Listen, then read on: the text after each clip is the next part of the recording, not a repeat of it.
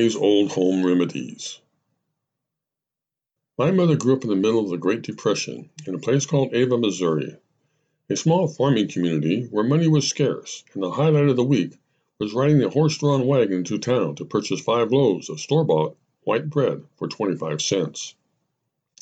And the very last thing her parents would waste their hard earned money on was a visit to a doctor. And when she and her brother and sister got sick, her mother my granny turned to a fascinating assortment of home remedies.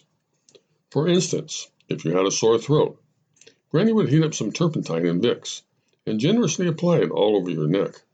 Then she would tightly wrap a thick, fatty slice of bacon around that concoction, followed by a wide strip of heavy flannel to keep everything in place.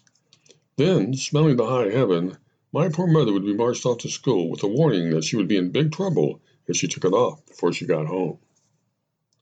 If, God forbid, you should develop a bad cough, Granny would mix some sugar in a teaspoon of water and then very carefully add three drops of kerosene to it.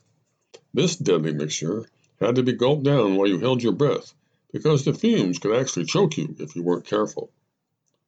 If you had a cut or any kind of skin disorder, then Dr. Samon's foul smelling salve was quickly applied to the problem area. And Dr. Sloan's liniment, which my mother said actually smelled like the same thing the local vets used on the horses, was used for rheumatism and other lower back problems. One had to take extra care, though, to make sure that this particular substance never touched any body openings. Family lore has it that Granny was once using this awful stuff on my father when he was a young man, and some of it accidentally slipped down into the crack of his exposed backside. I'm told his screams could be heard all the way into the next county. Granny also firmly believed that if you just didn't feel up to par, but couldn't quite put your finger on the problem, then you needed a laxative.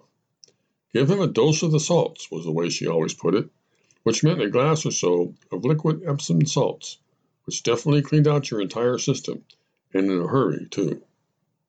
If you had an upset stomach, Granny would immediately boil up a pot of sassafras roots and make you a cup of hot sassafras tea. Actually, this was one of Granny's few home remedies which didn't taste or smell like death itself. Different kinds of greases were also real popular with Granny. She used goose grease for just about everything, but my mom tells me that bacon grease was her favorite for mosquito, tick, and chigger bites. What in the world is a chigger, by the way? Another one of Granny's favorites was the infamous mustard plaster, and unfortunately, this little beauty became one of my mother's most beloved home remedies, too. It was supposed to help cure a chest cold, and what my mother would do is mix up a bunch of dry mustard with some warm water. This goop was then liberally spread out all over my young chest, and within minutes my whole torso felt like you could roast marshmallows over it.